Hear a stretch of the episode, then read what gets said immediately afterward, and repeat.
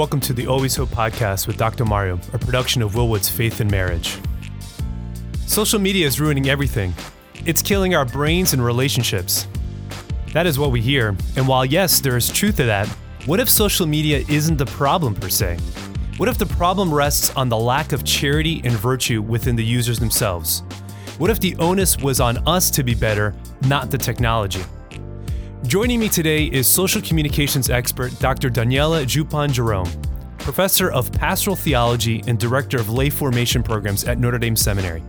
She has one of the most clear and nuanced voices on this topic. In this show, we start by examining what communication is in a broader and theological context. Then we talk about the good digital media has to offer and the reasons for the troll culture found on the internet. We look at the Catholic Church scandals of 2002 and 2018 and talk about how the rise of digital media in that 16 year span has influenced the nature of the conversations had by the laity.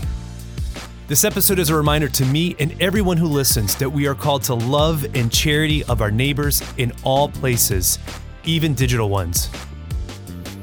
Thanks for listening to the show, and remember to subscribe on iTunes, Google Play, or Stitcher so you don't miss out on future episodes. Now, let's get into this interview with Dr. Daniella.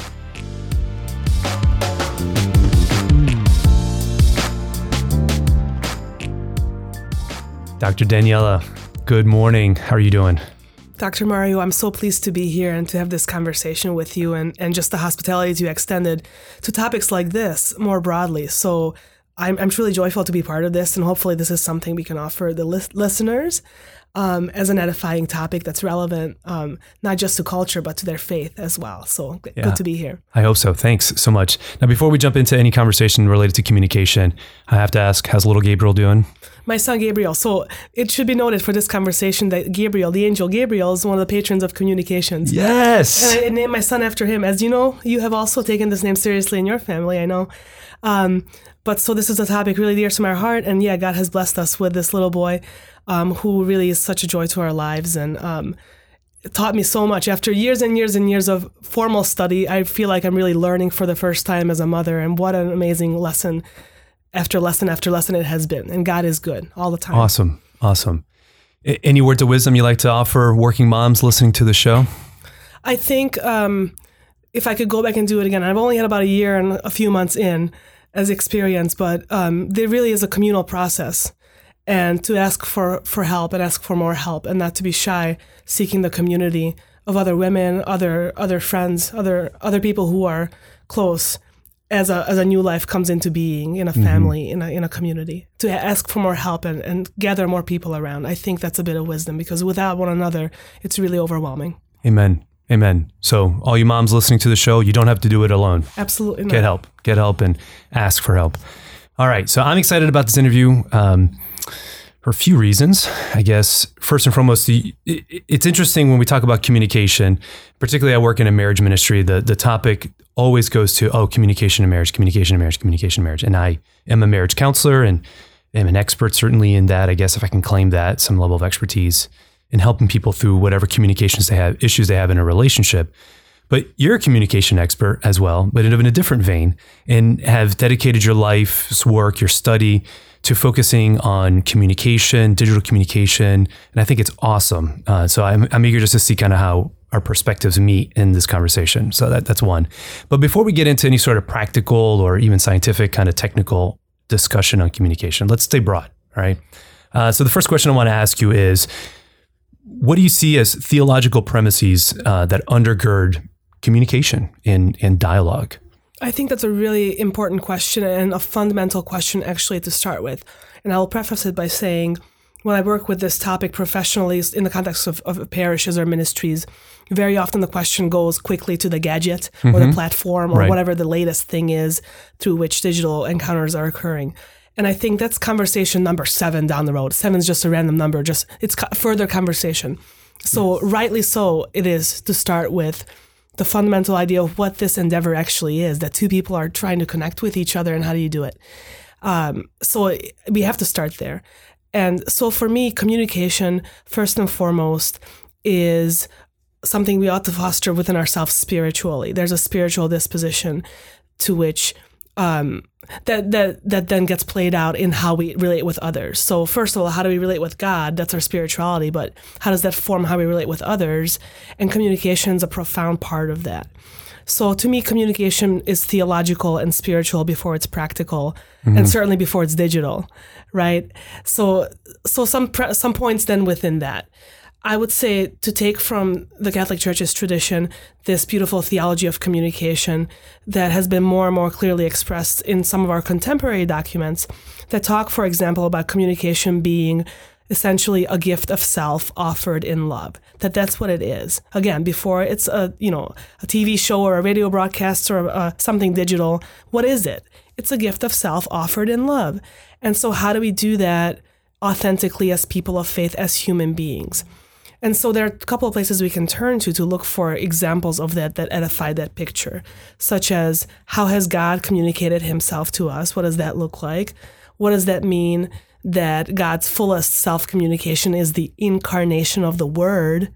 I mean, the Word already, that's a communication term, and we call Jesus that.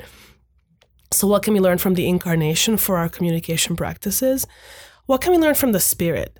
Because it's the Spirit who gives us the ability to speak sensed that upper room at Pentecost. Mm-hmm. That's who came and blew over the, mm-hmm. those disciples um, to give them the language, the words, to reach out to people who didn't even have a common language to speak to each other at the festival there in Jerusalem. So, how can we in, be in step with the Holy Spirit when we endeavor to communicate, especially the content of faith? Also, a basic theological question within it. Um, and how profoundly human communication is. So, I, I kind of just drew from the tradition a couple of key elements there, but our documents on this also call us back to the fact that this is a profoundly human reality to communicate and to do it authentically. I love um, one of the more recent Communications Day messages, World Communications Day messages, which the church puts out each year since 1967. But one of the more recent ones talks about communication as it unfolds in the family, which is an intersection for both of our topics here and how Pope Francis, because he's the one that um, authored that document, talks about the mother's womb being the first school of communication that we experience. Like that almost makes me cry. I might cry a little bit. Um, and how the child within stirring and responding to stimuli that he or she might hear, you know, signals to the mother his or her presence. And there's a mutuality that develops there and how intimate that is. Right like whether you're a Christian or Catholic or a believer or not, like we all start with that. Right. That beautiful intimacy and interconnectedness and encounter. So how do we build on that for how we communicate with others? And then if you're a Christian and a Catholic, our tradition gives us these other elements to take this more seriously and even profoundly. But we all start with that. Um, so a lot of different things laid out in this answer, but we can pick up on a number of them as we move forward in the conversation, I hope. Yeah, let's go right there. So if if communication then is not just about words or even just exchanging ideas, it's really about encountering another person. That the first place that we really encounter another is in the womb, as you said so beautifully, that the child feels safety, security by the mother, that the, the child is communicated uh, in love and, and feels the emotions of, of the mom. And, and there's this reciprocity, there's this encounter that's happening. And so that's really what communication, if I'm hearing you right, is, at its heart is trying to do is how do we encounter another person and how do we really come to understand who they are by listening but then how do I try to communicate who I am to the other through my words, through my actions, through my emotions? Am I hearing you right? Absolutely. And there's a beautiful gradualness to that process too. So in that same world communications document, Francis begins with the womb, but then he then he begins to then expand that to family and then the broader society. So as we learn these things, so we get we have this intimate encounter and mutuality, then then gets extended expanded a little bit in the family when the child is born and there's a mama and a daddy and siblings maybe or grandparents whatnot. And so then that capacity to encounter another and listen, but also make a gift of oneself is tested and, and, grows in a lot of ways, you know, and sometimes it's there's conflict in family, as you know, maybe from your work with married couples, as you mentioned. And those are lessons. And from my personal experience as a husband and father. Obvious, and me too. Um, but those are testing points and growth points for communication and our disposition to it, to understand, for example, just the basic fact that there's language, right? that we learn language once we're I mean, my little son's babbling these days. He's 14 months, you know, so like watching him learn that, learning language. Um, that communicates language, but that also communicates the idea to that child on some level that the world doesn't begin with me.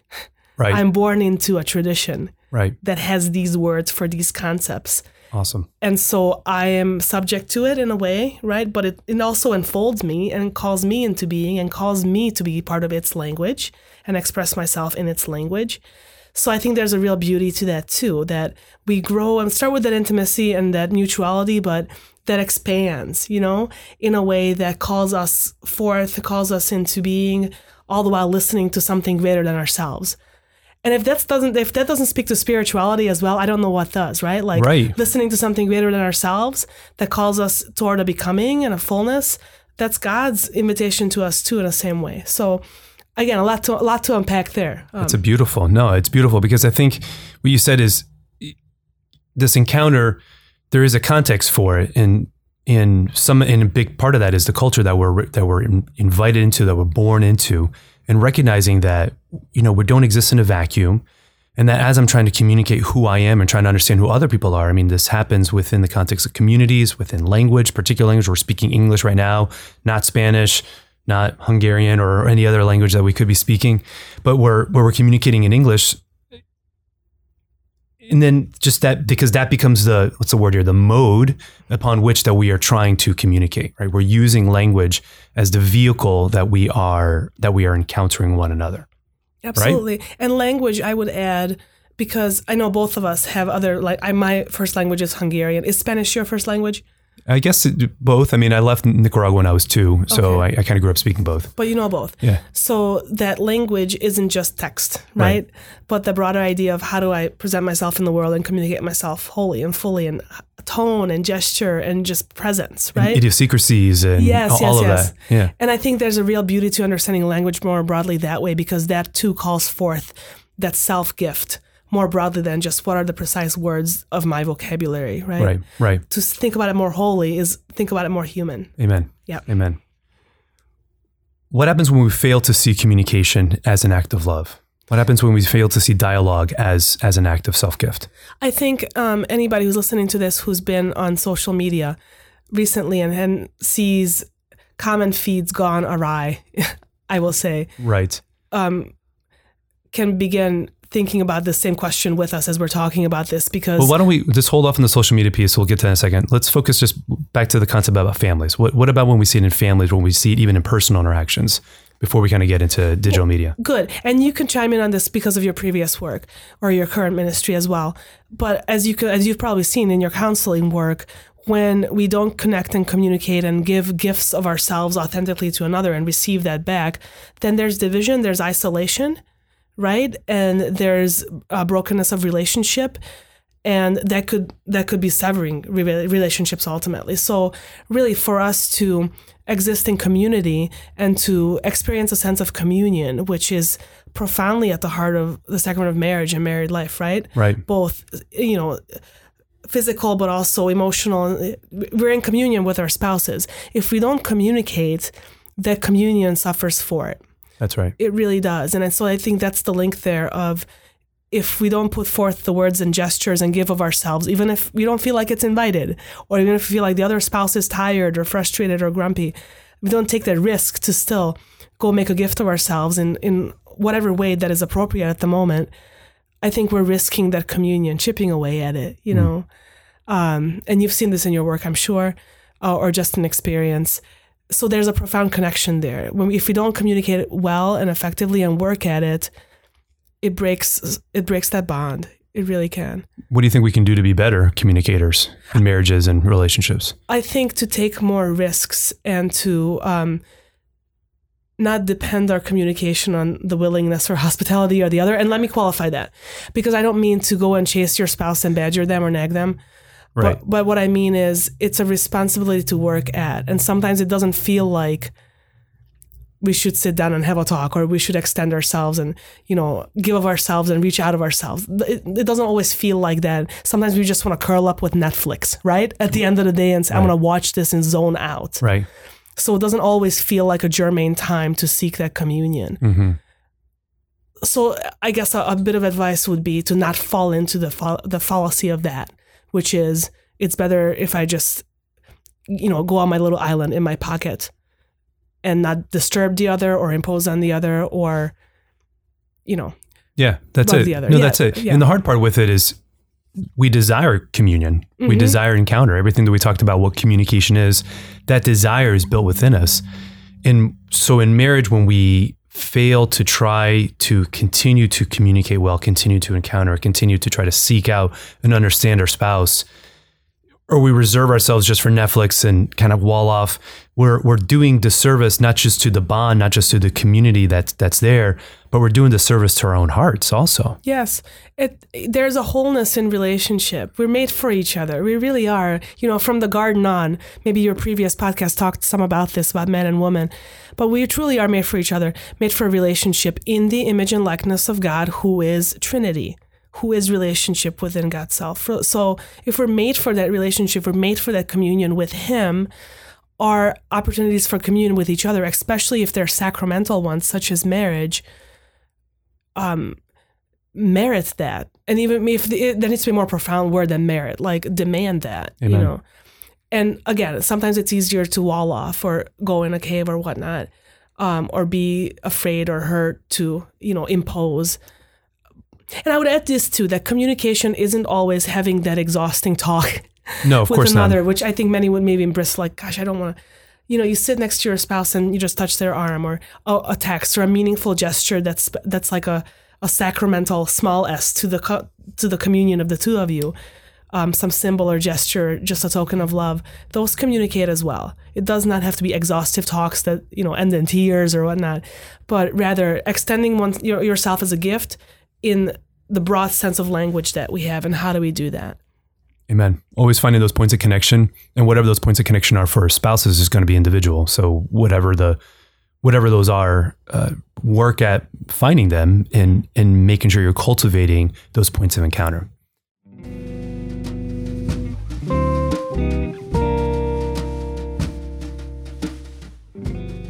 You're listening to Always Hope with Dr. Mario Sacasa. I'm in the midst of a great conversation with Dr. Daniella. Please head over to faithandmarriage.org for more great information on life, relationships, and faith.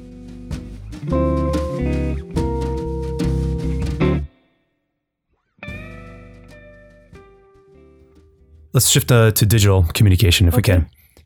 I've heard you lecture. I, I've read some of the other things that you've written before and in conversations you and I have had as well, one of the things I, I, really have always appreciated about your perspective with this is that you take a very positive perspective on social media and digital communication.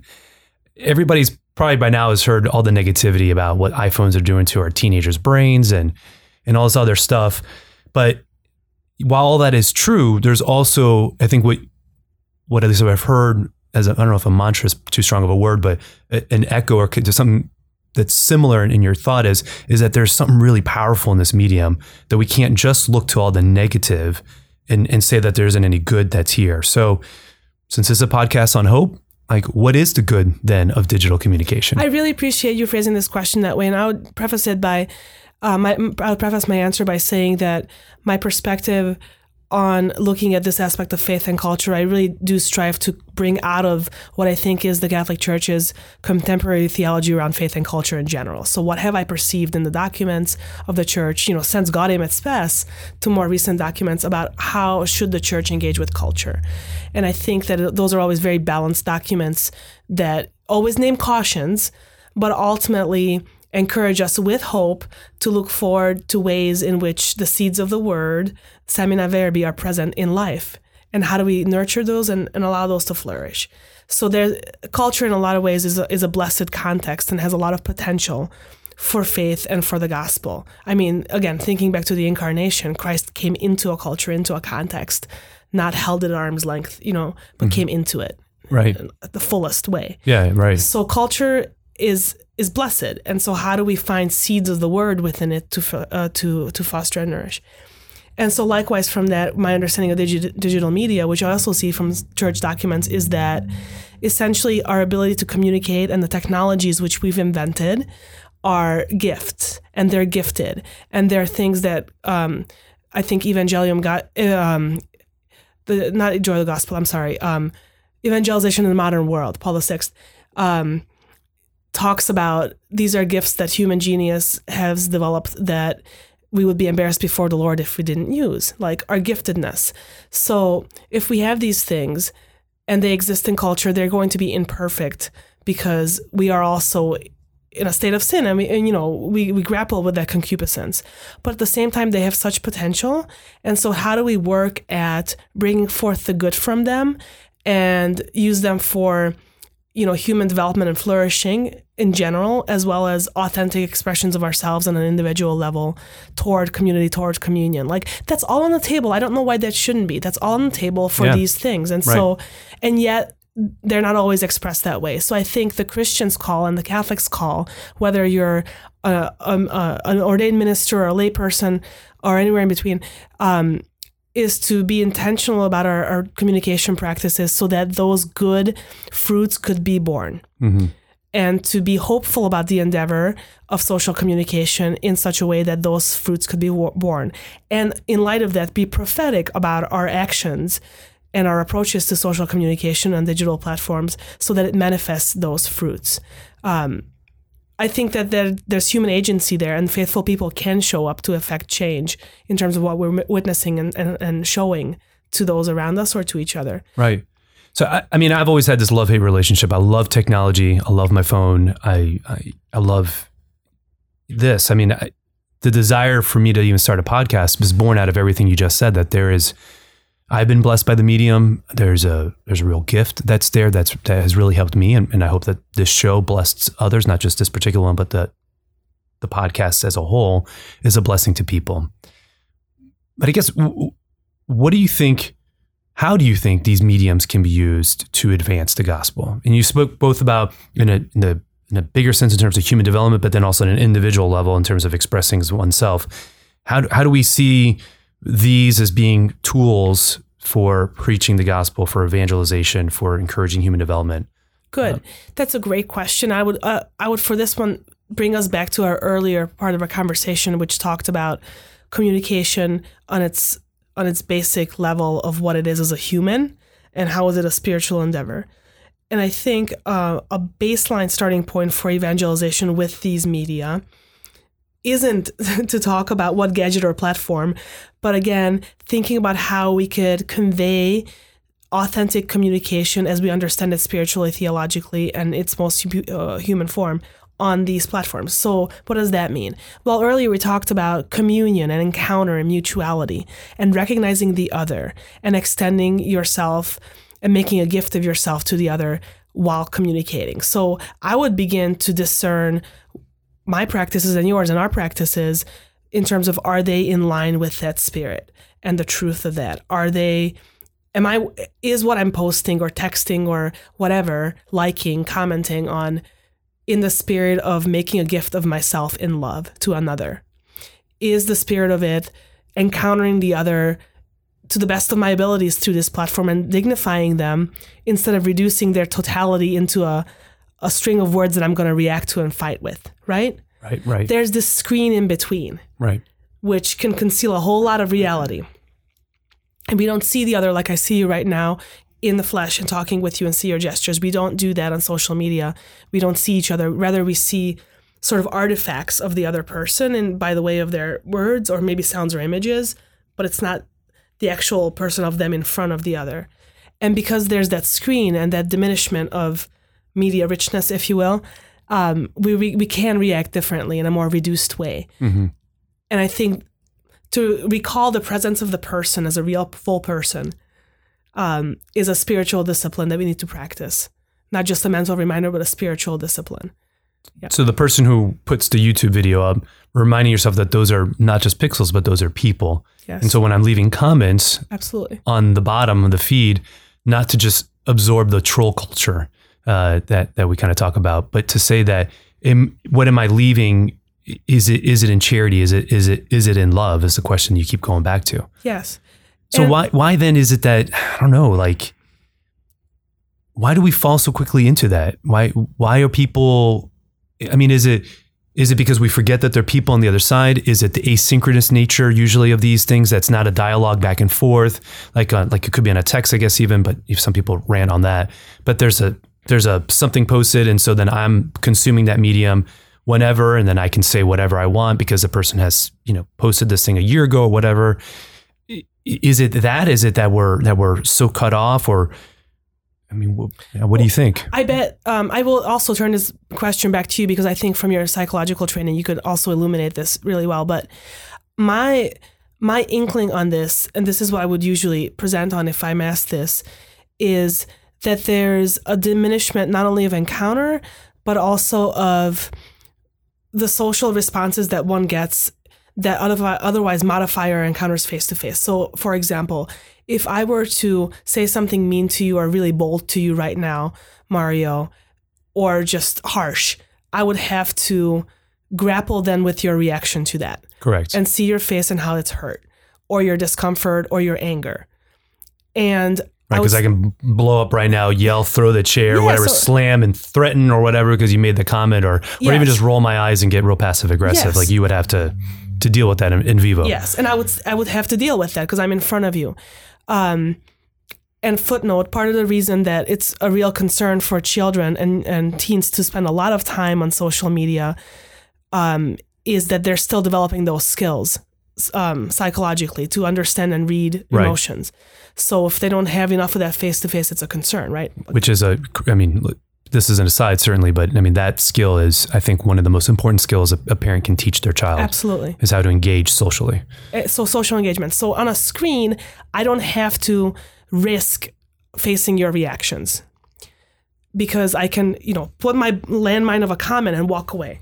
You might, I might have to read what you put later, and that could still be difficult, but it's not in time facing up and owning my comment in a way that might call for something negative from you. And so the screen gives us that space. And I think in that space, we are emboldened to say a whole lot of things that we don't have to really face consequences for.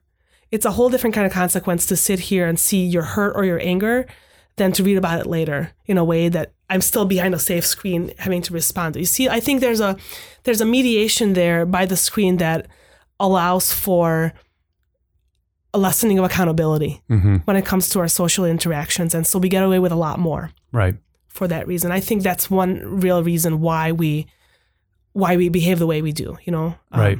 I don't know if you have thoughts on that. I, I do. I do. I, as you were talking both now and then earlier, just with the conversation related to communication in general, when we talk about encounter, encountering another, and in me, not just encountering the other, but me sharing who I am and making a gift of myself, I was thinking about you have to know who you are to be able to share that. There has to be a certain level of self knowledge and self possession that precedes one's capacity towards self gift. And if you don't have that, then then that will inhibit your capacity to be a good communicator. If you don't have a certain degree of self possession, and so I think the same thing that because I think sometimes this, the screens make it really easy because there's no accountability, when there's a lack of accountability, that doesn't force me to have to mature. That doesn't force me to have to think about myself and who I am and how I'm going to communicate to others because I can just rattle off comments without any real accountability. And then when I think I can get away with these comments, then it only becomes self perpetuating that I can do it more. And the problem that I see with that is that it doesn't people aren't taking this as an opportunity to to reflect and look at your comments and say, "Man, I really said that. That's really that's really harsh. I can't believe that I that I made that." Rather than just being you know vindictive or oh yeah, you know I'm I'm I'm right to this opinion or whatever, but rather than taking a moment of reflection and saying, "Was that was that appropriate?" And that's something that certainly I do in marriage counseling often is okay, you just said it that way. I mean, what, what, how do you feel when you said that? Is that really what you meant? And often people will just say that I'm, I'm operating out of hurt. Um, anyways, what do you think? I think you make a couple of really powerful points to pick up, pick back pick back up on regarding this, and it's the way that the medium works, digital medium, digital uh, communication, kind of disposes us to act in a couple of different ways. One of them being it's fast, it's rapid.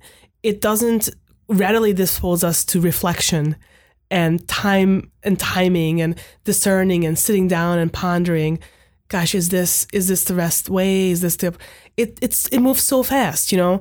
Someone puts up a comment, another one is firing underneath it, and boom, boom, boom, boom, boom. So I think often we are operating out of impulse because of the rapidity of it.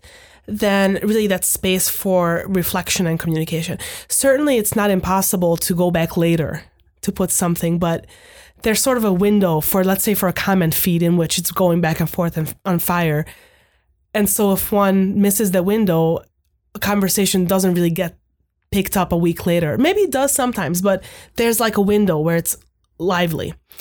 And because it's brief, we don't have the luxury of reflecting over the appropriate comment. We should, and I would challenge and question why don't we? Like, why isn't this something that was prayerfully wrought before it's put on the screen? Another aspect of digital media is that it's a networked reality, not a linear reality. So if one were to go back to look at record of a conversation, at what was said, it isn't. It doesn't look like a script for a play or something you could read in a book that's very clearly he said she said it's it's kind of jumbled. And this person says this and then there's a comment on that and this person says this here. And so it's a lot more of a networked framework of how encounters are actually happening than a b c d e f right? So because right. it's networked and it's kind of messy um, and it's a web instead of a line it's hard to again think back in a systematic way in terms of how do I insert something into the conversation. You see what I mean? Like I the do. record of it I do. isn't clear and cut. Right. Um, it's a web. And so how do I jump into the web? And how do I find the best place for this particular statement or comment? Again, that takes time and this doesn't set up for it, this isn't set up for time and reflection as much as it would merit it. I think those are two observations I have that speak to the, ta- the challenge they were talking about.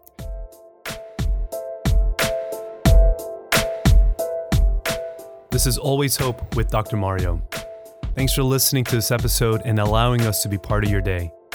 I hope that this conversation with Dr. Daniella has been a blessing to you. Let's go ahead and get back to the final part of the interview.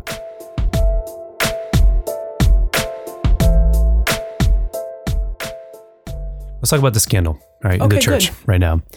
From this perspective, I am amazed at the difference between 2002 and 2018 and how different culture has or the capacity for these type of communications to happen over the 16 years.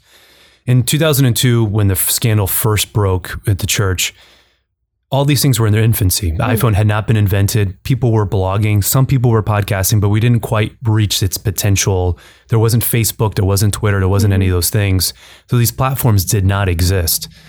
But now in 2018, they do. And so there are there's information happening all over. And lay people, because everybody has a platform now, feels angry and feel and they, they want to write they want to, they want they want to talk they want to communicate they want to share they want to read and there's just a lot that's out there in terms of what people are saying with regards to the the scandal um and so i guess is it my question is kind of twofold. Do you do you do you one do you notice the difference between 2002 to 2018? And, and let's just start there. What do you what do you think about that in terms of how people are responding to the scandal with comments and and blogging and YouTubes and, and all that stuff?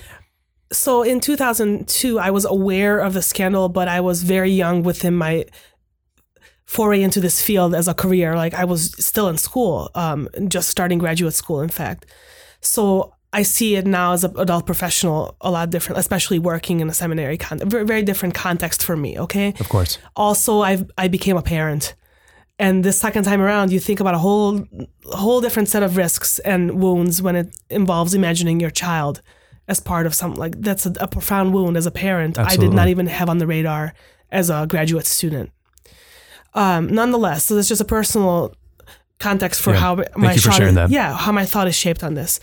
But you're right in pointing out that in 2002 and thereabout, um, social communication was definitely different.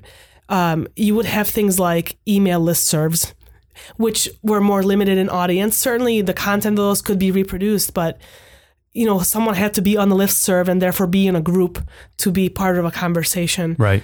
um, blogs are similar, right?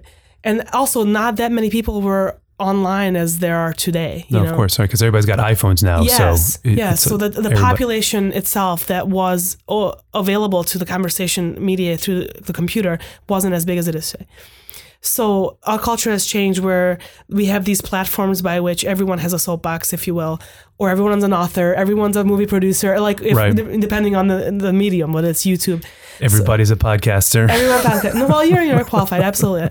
But like everyone's got the axe. If you've got a, a computer and internet connection, like you can have a voice That's right. this is the world we live in today. And so, better or for worse, we can use it. And I think that does make a difference in terms of people having a place to collectively process what is going on that is scandalous and shocking and broken.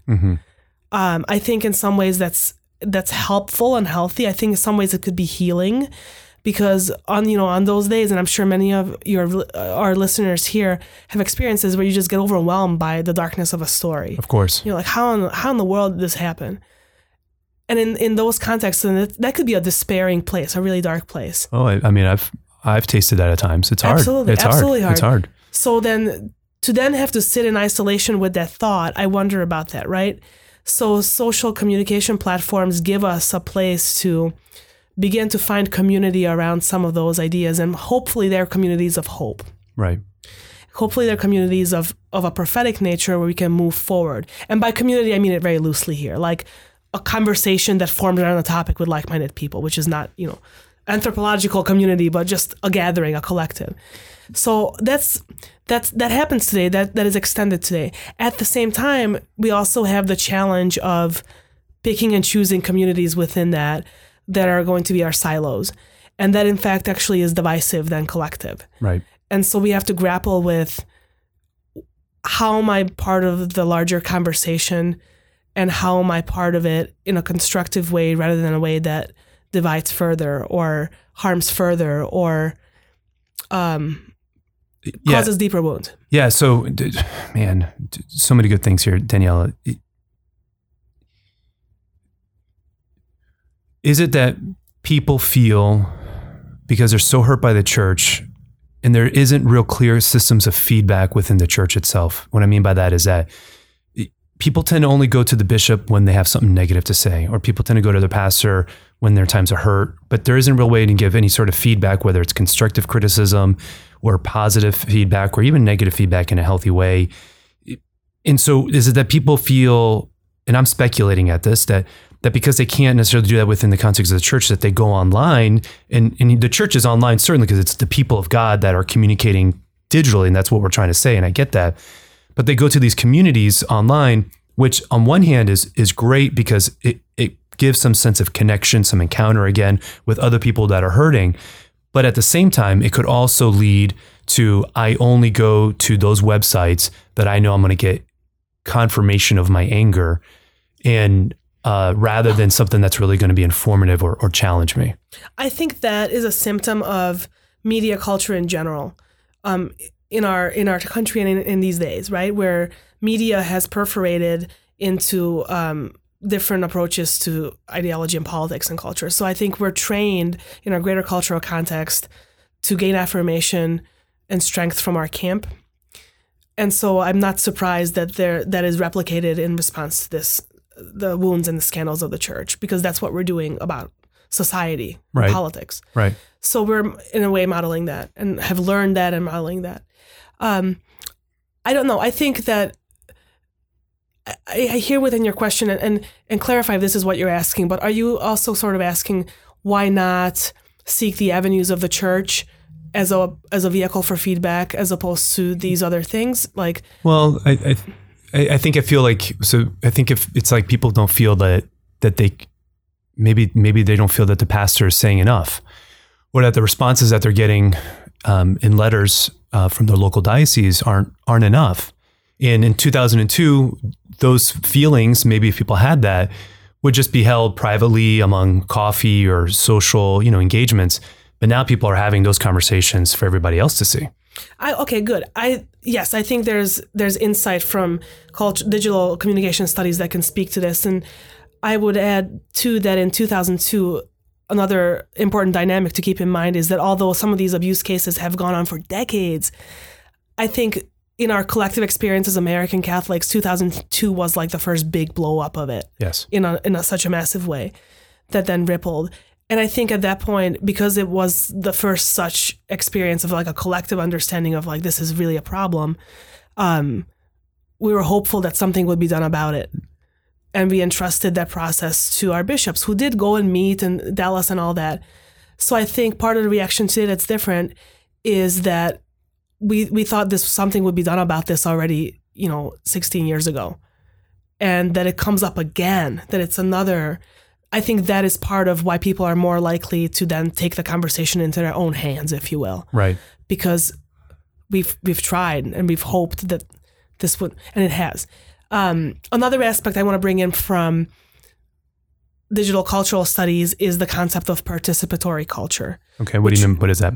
Okay, so this is a term that speaks. Um, it's coined in some ways by a scholar named Henry Jenkins, but it's a reality that he speaks about that doesn't just speak to digital contexts, but just people and collectives in general, and how do people become part of collectives, and um, he, he speaks about participatory cultures in which people become part of the conversation by means of um, mimicking practices of people who are already seasoned members of the community and being kind of initiated alongside them, having a voice and having an having an ability to contribute to the conversation seen as something valued, and kind of understanding their belonging to the the community, whatever it is, through their exercise of voice. And we more and more have assumed this as normative in light of digital technologies giving us gadgets that we can, you know, from our pockets use to say anything to the world. So we're more and more accepting the fact and assuming the fact that we're living in a participatory culture in which we can exercise our voice and that somehow makes a difference somewhere out there. And whether that's something as silly as posting um, a cat video or something as profound as somebody revealing something really meaningful about themselves in a context of a blog. Like it's the same dynamic of I believe that my contribution matters and that dynamic motivates my voice to be used. Right. And so that sense of wanting your voice to matter, that sense of wanting to again belong, of knowing that what I have to say is going to be heard, is going to be understood. We're seeing all that, which is great. I guess sometimes the convenience of the internet, and this is an observation, allows what you had said just a few minutes ago about the silo culture, mm-hmm. in that we only go to websites right to confirm our thoughts rather than really be challenged. Because now we can we can go to the specific websites with the specific people that are going to be encouraging us a certain way. If I may say this, you know, with great reverence to to the scandal and to the circumstances that we're facing as a church, because it's it's real, but as just an observer of culture, you see this playing out, God have mercy on our church. And so there are a number of bombshells that happen over the last few months, but one of the biggest, of course, was the Vigano statements against Pope Francis and those accusations. And immediately, as I read the various outlets, you can see so clearly the the political kind of lines were drawn, right? So those on the right who had bent up aggression against Francis for five years took this as the opportunity to say, see, I've told you, right? So people are rattling off on Twitter, websites are writing things out. I told you, this was it. This is what this guy has always been, right? And then you have on the left, the saying, "Oh no, Vigano is vindictive. Don't listen to him. We're going to shoot his. We're going to, you know, shoot his credibility."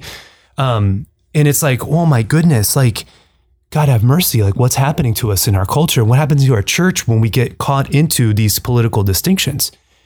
I mean, why can't it be both? I mean, why? What if, what if his intentions weren't the best? Okay. What if? But at the same time, are the accusations true? And what do we need to do with that? And I'm not asking you to answer that per se, as much as just this observation of seeing how it's good that we have belonging, it's good that we want to feel connected. But sometimes I wonder if it can work against us when we only go to those avenues that are going to confirm our our anger or dismissiveness or whatever. So going back to our earlier conversation, communication should forge communion. And in this example, it's not it's for it's forging the opposite. It's forging camps and divisions and brokenness. And so I think something to return to is, especially as people of faith, and especially within the church as we're processing our own reactions to this and seeking silos, is is my digital communication practice, whether it's absorbing, consuming, or producing content, leading towards communion or not? And to really have that as a question to sit with. Because you know what? It's really hard to face in an emotionally charged context that is about woundedness that we're all feeling in different ways. It is really hard to hear the other side and their their points over and over again. It's really hard to sit at that, but it's really hard to do that, which is why we want to heal and be comforted by our own perspective. So it's really hard to do the opposite. But in fact, that's the cross, right? Yes. So I think if we're going to call ourselves Christians and Catholics and take seriously what we were baptized into, Paschal mystery, the death and the resurrection of the Lord, the the darkness of the tomb and Easter morning, darkness and light. So that's where it's a challenge, and I think that's where communication as first a spiritual disposition that is informed by theology could lead us into a more constructive place than I'm going to seek seek my own tribe. Yes. Right? Yeah. So let's make it real concrete. Let's say somebody's listening to this and they want to rattle off a, a tweet about uh, whatever comes down the pike. What advice would you give that person before they just start rattling off? I would say this you are a baptized member of the body of Christ. And in such, you are a person that's called to share in the mission and ministry of the church. And the mission and ministry of the church is most basically defined by evangelization, sharing the good news of Jesus Christ, the good news Amen. of Jesus Christ with the word, world, in word, deed, witness of life. So, does that baptismal charge that you have show through on this tweet? Are you in fact sharing the good news through this word or through this phrase or through this image? Is it good news to somebody who's going to see that content? And really discern that. And by good news, what do we mean? How is it? Well, just the sheer fact of it. Is it does it is it life giving? Is it building something up? Is it portraying hope? Is it portraying joy? Is it portraying possibility? Is it manifesting the fruits of the spirit? Patience, goodness, kindness, and such, especially self-control. That's one of the fruits of the spirit. Yes. Those are those are categories to think about in terms of checking up on our own communication practices if we want to see ourselves authentically as disciples who are called out who are called to do this. If you are baptized, that's baseline for all of us. I don't care if you're a broadcaster or a priest or a layperson. If you have a voice, evangelization coming from your baptism should shape that voice for witness. And I would say that. Beautiful. What a beautiful, beautiful challenge to all of us. Beyond the scandal, just best practices. Is there anything else you want to say in terms of online use, uh, Facebook, or anything else, or or did you just kind of kind of nail it? I would add to this practical things such as awareness of the medium. This is always on, always there, always flowing. It's networked, and it it doesn't. There isn't really like a shut off time. Like I, so I grew up in Eastern Europe um, till I was a teenager, and I remember we had two channels in Hungary in the 80s. Then now we have a lot more, okay? But when I was really little, it was two channels and they like went off the air at night. Okay? That's crazy. So there was no um, broadcast after such a time. Like the last thing that was played was the anthem, and then it went like fuzzy with the black and white dots until morning when it started again. So that is not how the internet works as a medium. it's always on, always flowing, always, you know. So it's not going to turn itself off for us. So we have agency by the use of our own gadgets and our own practices to um, to have discipline within within our practices to have this be something we do this reasonably and engaged in a way that doesn't take over the rest of our lives. So if I'm hearing you right, you're saying that act like a person. And we're people.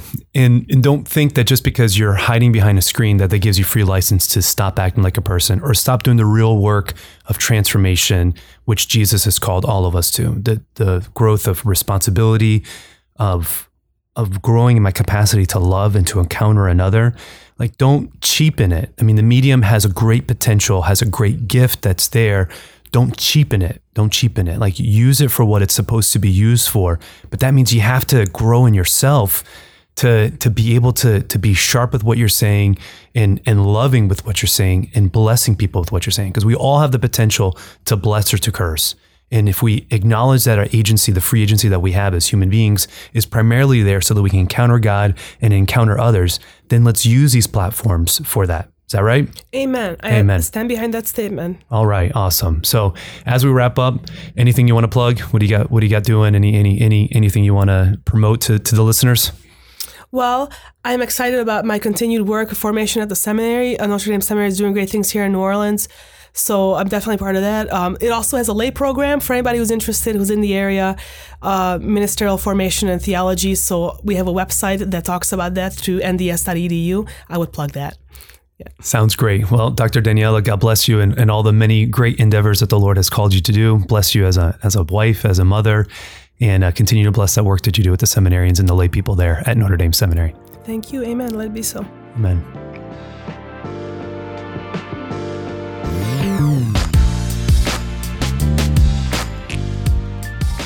Awesome. Another great show is done. Heed Dr. Daniella's words and remember that whenever you tweet, text, DM, or Snapchat, that you are still talking to other human beings who deserve your love and respect. The power is on you, on all of us, to make the internet more charitable. If you have enjoyed this episode, please follow me on Instagram and Facebook at Dr. Mario Sacasa. Be good and have a great day.